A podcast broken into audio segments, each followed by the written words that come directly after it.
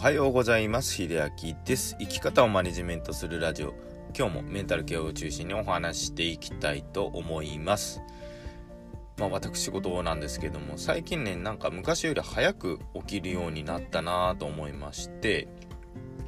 あの若い頃って結構ねギリギリまで寝てまあ、時間ギリギリある一定の時間になって起きて会社に行くみたいなすごくねあの何でしょう。遅く寝る割にはギリギリまで寝ていたいというね。まあ若さゆえのね、まあ、生活習慣だったと思うんですけども最近、まあ、早めに起きてゆったり過ごすのがちょうど心地いいなと思っててまあ自分がね若い頃にあの年上の人からねあの早く起きるんだみたいな話を聞いていた時になんでそんな早く起きるんだろうっていうことがねちょっと分かってきた最近なんですけども今日はですねそんなお話から早起きのすすめということでちょっとお話してみたいなというのがありましてあのね何でしょう。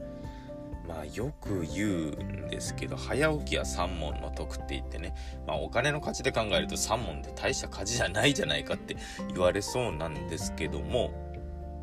ねもちろんね今の、まあ、最近の研究ではその早起きしすぎてもやっぱりその体に悪いよっていうねそういうお話も出ているんですけどもそれをねやっぱり早起きっていう概念でくくっちゃうとちょっとストレスなのかなと思いましてね、あの皆さん早起きって聞いた時に早く起きなければならないっていうそんなイメージね持たないですか少し考えてみていただけるといいかなと思うんですけどもあの早起きって早く起きてなんかもう備えないといけないみたいな感じになるんですけどもいやそうじゃなくてその早めに起きる。まあこう考えていただくと少し気分が違うかなと思います。なので会社に行く、まあ、家を出るまでがその30分ぐらいの時間しかない。起床から出るまでが30分ぐらいしかない人はちょっと10分15分早めに起きてみるとか、ね、その早めに起きる。でちゃんとその生活の中にわざとその余白を作ってあげる。まあそれがあの本当の意味では早起きかなと思います。もちろんねまあ今日お話したようにその早起きのすすめってね、進めなんでね、あのメリットもちゃんと上げておきますと、ま、早起きで作られた、まあ、その自律神経ね、やっぱり朝日を浴びると、まあ、セロトニンが促されて、まあ、夜中、夜寝る前にそのメラトニンに変わってっていうお話もあるんですけども、その朝作られたその自律神経の、まあ、ベースですよね。そう、そのゆったりしたベースっていうのがね、これな、結構あの、1日のうち持続する時間が長いそうです。なので、まあ、分かりやすく言うと慌てて起きて慌てて支度して慌てて出た人の場合だと一日中ずっと慌ててるよう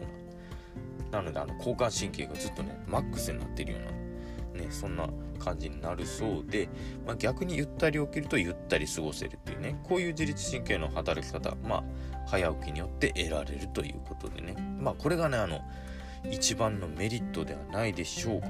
疲れにくい体にもなるんでねあの自律神経のそのゆったりとしたスタートからその一日の、まあ、ペースを保てるということでねあの疲れやすいあ疲れにくいその日のペースを保てるということでねぜひぜひねあの